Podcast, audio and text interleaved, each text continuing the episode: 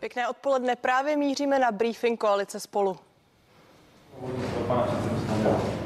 Dobrý den, děkuji za slovo. My jsme se sešli dnes poprvé jako, jako spolu.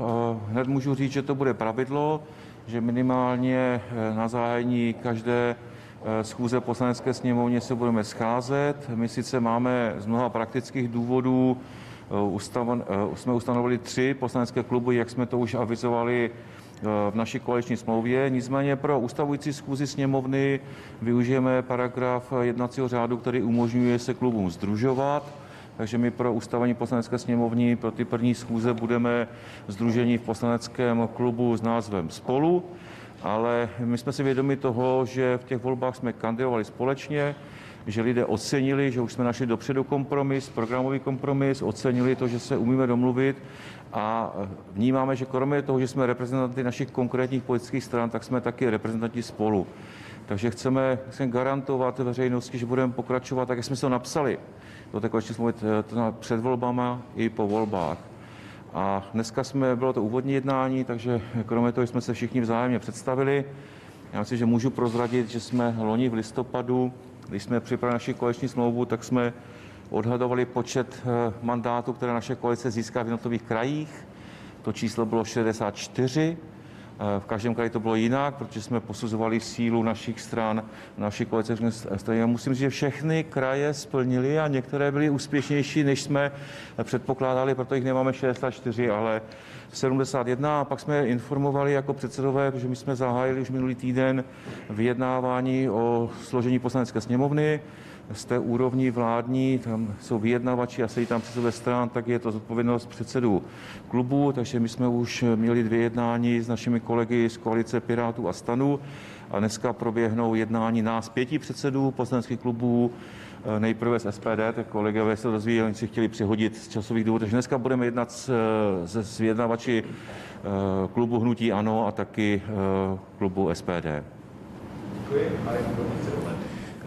Dobré do, odpoledne, dámy a pánové. Jenom krátce doplním pana předsedu. My skutečně velmi poctivě a citlivě vnímáme tu zodpovědnost, kterou jako tři politické strany, jako koalice spolu máme vůči nejenom našim voličům, ale vůči celé české veřejnosti. A proto skutečně tu značku budeme i nadále plně profilovat tady na půdě poslanecké sněmovny. My jsme to skutečně nevzali jako politický marketingový tah před volbami, abychom v těch volbách vyhráli, ale my to myslíme vážně a ta spolupráce bude vlastně paralelně, tak jako bude na té vládní úrovni, kde teďka probíhají velmi intenzivní jednání primárně o programu, programových bodech, tak stejně tak budeme ty čtyři roky velmi intenzivně spolupracovat i tady ve sněmovně. Já z té atmosféry toho dnešního jednání mám velmi dobrý pocit, myslím, že kolegové taky. Skutečně to spolu není jenom planý výkřik, ale my skutečně chceme ty věci, které jsme slíbili veřejnosti, voličům, tak chceme také aktivně naplňovat i tady na půdě poslanecké sněmovny. Děkuji. Dobrý den. Jak tady padlo, tak ten projekt koalice spolu se jednoznačně osvědčil. Já měl velmi dobrý pocit z dnešního jednání společného klubu. Měl jsem radost, že jsem viděl 71 poslanců, ale zejména osobností, za kterými, za každým z nich je příběh, za každým z nich je kus dobře odvedené práce v jeho nebo její odbornosti a jsem přesvědčený, že vytvoříme opravdu velmi funkční tým. Jsem moc rád, že jsme se dohodli, že na tomto formátu budeme dál pokračovat a že se budeme scházet i společně, společně ty tři kluby dohromady před každou schůzí sněmovny. Takže projekt spolu se osvědčil a bude pokračovat i nadále i v té praktické politice. Děkuji. Děkuji. Já otevírám prostor pro dotazy. Zase Martina Šnajdra. Martin Šnajdra, Česká televize, těch dotazů několik. A bych se chtěl zeptat na to, o čem tady vaši kolegové mluvili včera večer, že na těch klubech se bude chtít řešit jednotlivé poměrné zastoupení v rámci výboru, tak jestli jste se už na nějaké struktury shodli a jestli tam zaznívaly třeba nějaké požadavky. Eh, Potom by mě zajímalo, co čekáte od toho, od té odpolední schůzky s hnutím ANO, poutažmo tedy z SPD.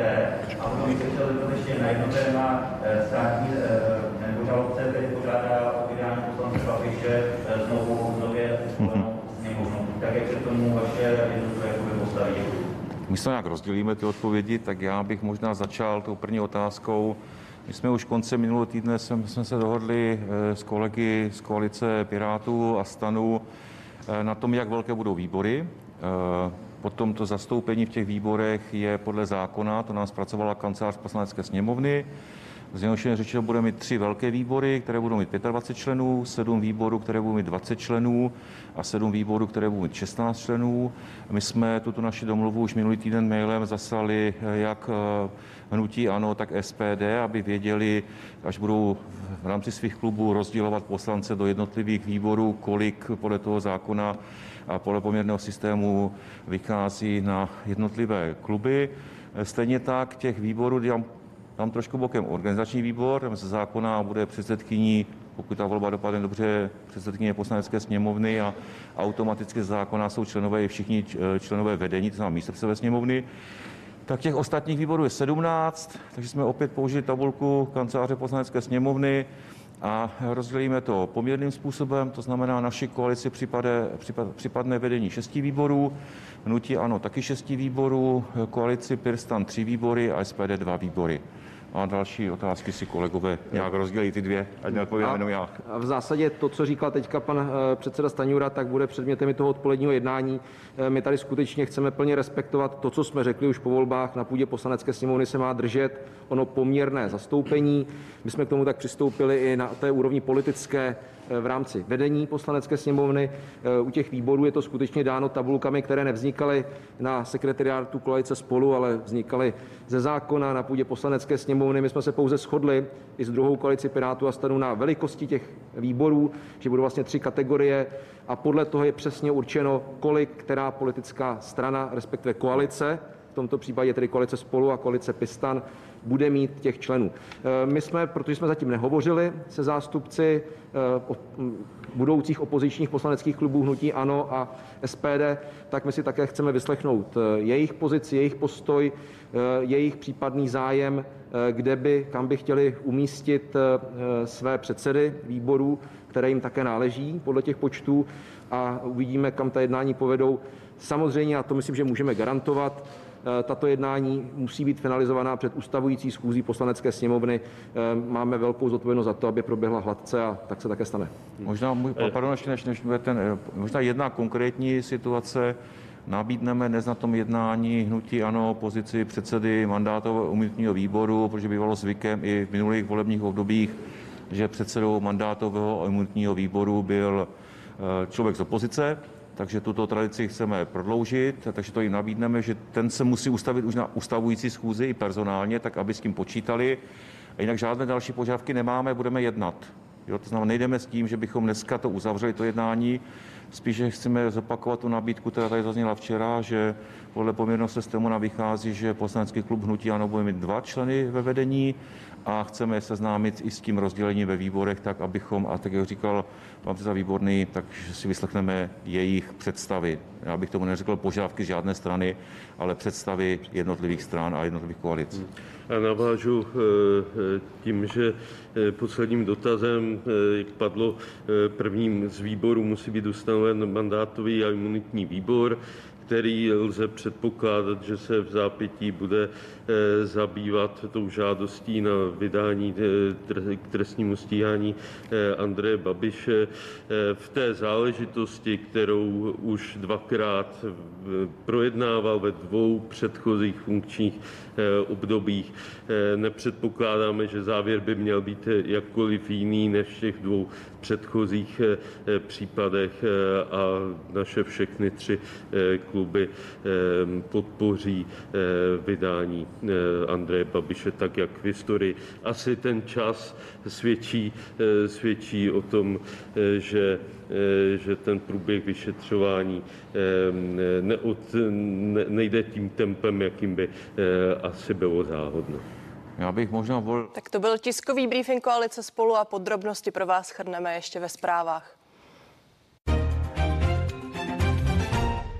Já už vás vítám u pořadu k věci. Argumenty nefungují, říká můj dnešní host, profesionální vyjednavač Radim Pařík. Projevilo se toto pravidlo ve volbách, jak je čte jako odborník na komunikaci a jak čte současnou politickou situaci v Česku a kdo je podle něj mezi českými politiky opravdu dobrý vyjednavač. Budu se ho za malou chvíli ptát.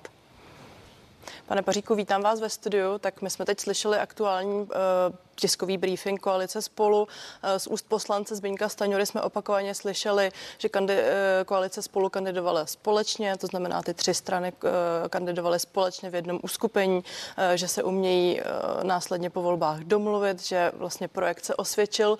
Cítíte vy tam tu jistotu, která měla zaznívat z jeho úst? Ono je vždycky něco jiného, co politici říkají a něco jiného, co slyšíme v hlase. Ta první intonační nejistota u pana Stanjury nastala, když říkal, že očekávali 64 mandátů. Když bychom s ním vyjednávali a poslouchali, jakým způsobem to říká, jak intonuje směrem nahoru, tak víme, že buď eh, si není jistý, nebo to číslo momentálně jenom odhadl, anebo bychom se zeptali, nad čím vlastně přemýšlí, když to číslo říká. A stejně tak jsme to viděli u těch koaličních partnerů. Tam byla krásná situace, kdy Jan Jakob chtěl něco říct, Zbyněk Stanjura z hlediska vyjednávání eh, strategií tlaku mu skočil do té řeči, nenechal ho vůbec nic říct a dominantně potom převzal celé to řízení té tiskové konference. Překvap... Vy jste si tady dělal řadu poznámek, takže vás tam zjevně spousty věcí upoutalo a komunikačně to podle vás tedy nebylo doladěné. Víte, hlas je seismograf psychiky. Vy jako moderátorka to ostatně víte nejlíp a dokážete na hostovi poznat, jestli je nervózní, jestli není nervózní, jestli mu vybrují hlasivky nebo jestli třeba intonuje správně. A tohle to přesně my sledujeme i ve vyjednávání. My velmi často nevidíme žádné další třeba nonverbální projevy. Já vám nevidím na zornice, jste příliš daleko a jste, a jste, jste nasvícená, ale z toho hlasu dokážeme rozpoznat spoustu věcí.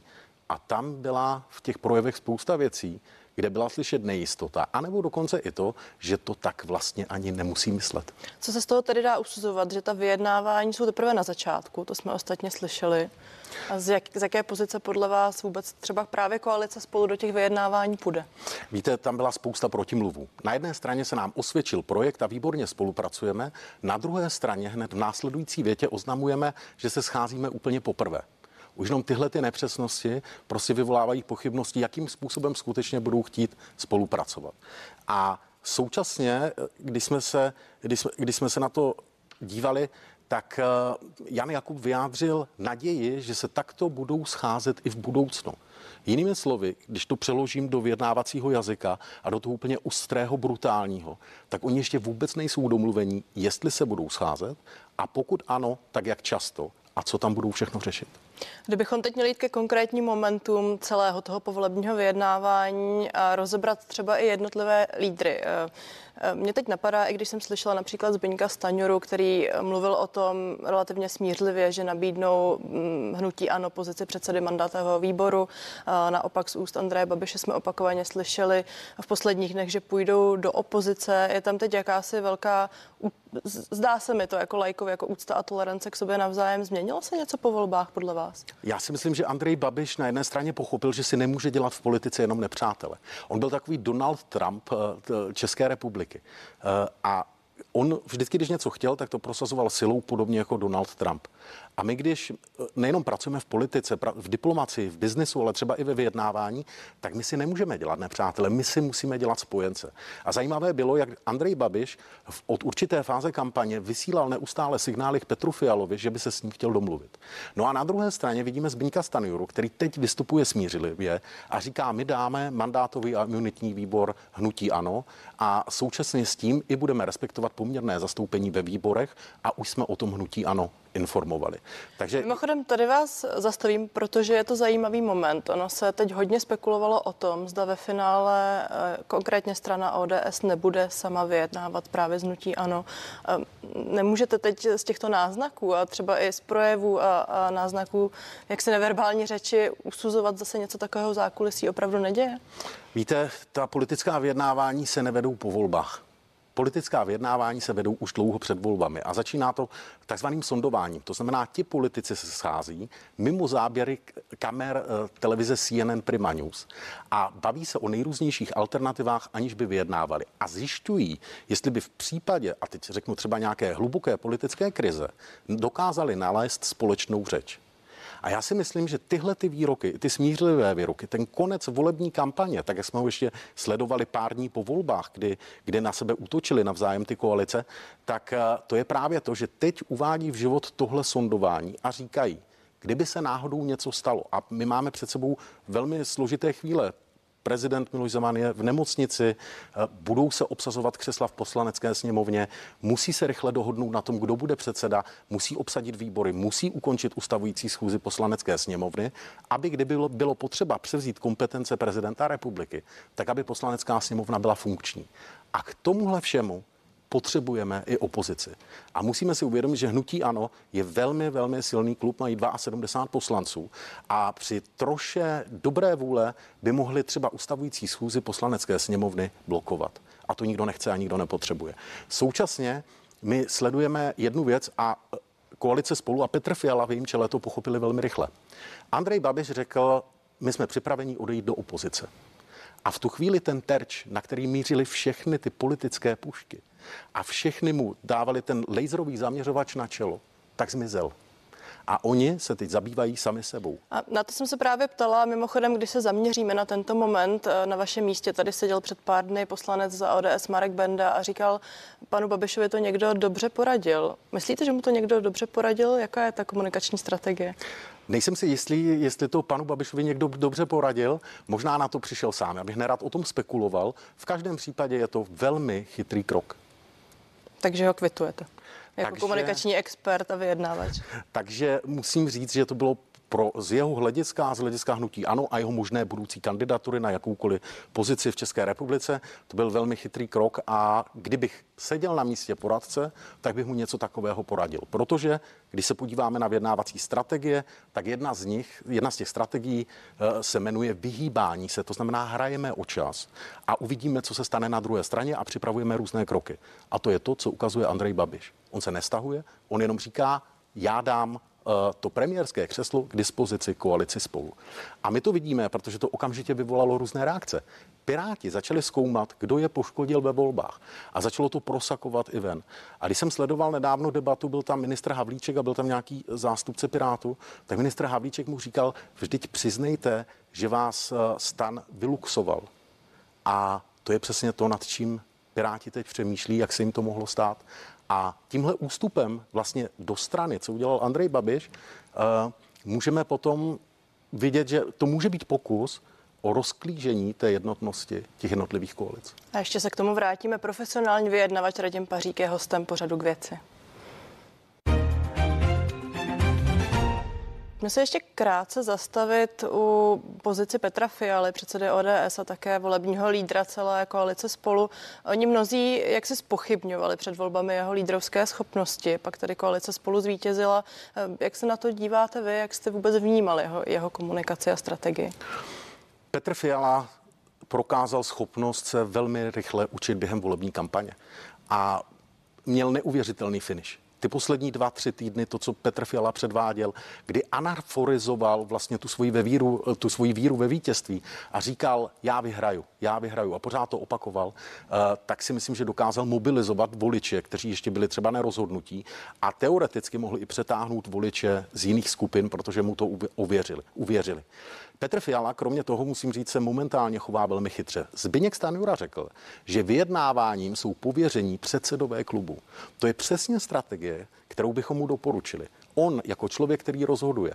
A musíme si uvědomit, že pokud bude premiér, tak tam bude úplně sám. On nebude mít žádné kamarády, nebude mít žádné podporovatele. Spoustu věcí bude muset rozhodnout sám a prosadit sám. Tak on by vyjednávat neměl. On osobně. Protože když by vyjednával se svými koaličními partnery, a usiloval příliš o dobrý výsledek pro koalici spolu nebo pro občanskou demokratickou stranu, tak by hrozilo, že by s těmi lídry poškodil vztah. A když poškodíte s někým vztah, jak s ním potom chcete žít další čtyři roky v pevném svazku? Takže je dobře, že přesouvá tuhle kompetenci na lidi, kteří budou vyjednávat za něj. A jeho práce bude strategie a budování vztahu s ostatními koaličními lídry. Mimochodem opět dnes úst Zbyňka Staňury zaznělo, že teď je čeká vlastně vyjednávání pěti stran, respektive těch dvou koalicí, eh, které se dostaly do sněmovny. Je toto uskupení a ta konstelace eh, nějakým způsobem ohrožená a je křehká, protože řada politických komentátorů na to eh, opakovaně upozorňuje, že zkrátka bude těžké najít schodu a také ji udržet. Tak samozřejmě pět stran je hodně, je tam spousta zájmů, do toho máme Piráty, kteří jsou ve velkém stresu po těch volbách, je tam obrovské zklamání. Duchá, uh, oni počítají samozřejmě, protože pokud by se dostali do vlády a teď řekneme, řekněme Ivan Bartoš by třeba dostal ministerské křeslo, tak automaticky podle pirátských stanov musí opustit pirátský klub. No a druhý v pořadí pravděpodobně, a teď to nevím, není Pirát, ale je tam někdo ze stanu, takže by vlastně Piráti přišli o další poslanecký mandát. Tyhle ty počty, ten vnitřní tlak na Pirátském fóru a ten stres, který zažívají, způsobuje velkou nestabilitu právě uvnitř koalice Pirstan. Musím říct. A omlouvám se, je ten stres, o kterém mluvíte, opravdu viditelný i navenek, nebo vy ho čtete někde mezi řádky? Ten je viditelný navenek. My máme fáze stresu. Ta první fáze stresu je uh, popření. To znamená, jak když vám řeknu nějakou špatnou zprávu, například, že od zítřka budete moderovat počasí, tak první, co vám projde hlavou, je, že vy řeknete, no to není možné. Pak přijde druhá fáze, to je agresivita. Vy se začnete na mě zlobit a začnete se rozčilovat. Třetí fáze, ke které vždycky dojde, je rezignace. Vy si řeknete, no to nemá smysl, já už tady prostě pracovat asi nechci. A čtvrtá fáze je akceptace. Teprve, když akceptujete nějaký stav, jste schopná ho řešit. Když se podíváme na tyhle fáze stresu, tak to vidíme přesně u Pirátů. To je přesně ono. Na první, v těch prvních minutách, prvních hodinách bylo absolutní zděšení. Potom došlo k agresi, a to nejenom na Pirátském fóru, ale i v těch vyjádřeních, kdy mluvili o tom, že uh, musí prověřit, jestli stan nepodváděl v, tom, v, v těch volbách a neporušoval tu jejich smlouvu. No, Omlouvám to... se, oni také upozorňovali na to, že podle jakési předvolební debaty právě s hnutím stan by dokonce měli mít možnost si nárokovat až šest ministerstev, což je relativně nepoměr k počtu získaných mandátů do sněmovny. A nevyskakovali si tady moc? Uh, tak tam oni měli v té smlouvě ten koeficient 2,25, pokud se nepletu, na obsazování ministerských křesel a samozřejmě počítali úplně s jiným výsledkem. Víte, my když se díváme na to, jakým způsobem se vyjednává a vezmeme si jednotlivé fáze, fáze, tak v jednu chvíli, když už máte dohodu, tak tu dohodu musíte realizovat, musíte ji exekuovat. A to je situace, kdy nejčastěji ty strany porušují tu smlouvu. My to všichni známe. S někým se na něčem dohodneme, on nám potom zavolá a řekne, já bych potřeboval ještě 5% slevnit. A to je přesně to, co by se teď mohlo dít, protože stan samozřejmě na to nekouká s radostí, že by měli mít méně ministrů. Pane Paříku, tady já vám musím diplomaticky naznačit, že náš čas se nachýlil. Děkuji vám za rozhovor. Já moc děkuji za pozvání. A z pořadu k věci je to dnes vše. Více otázek ani odpovědí už neuslyšíte. Já se těším na viděnou na CNN Prima News.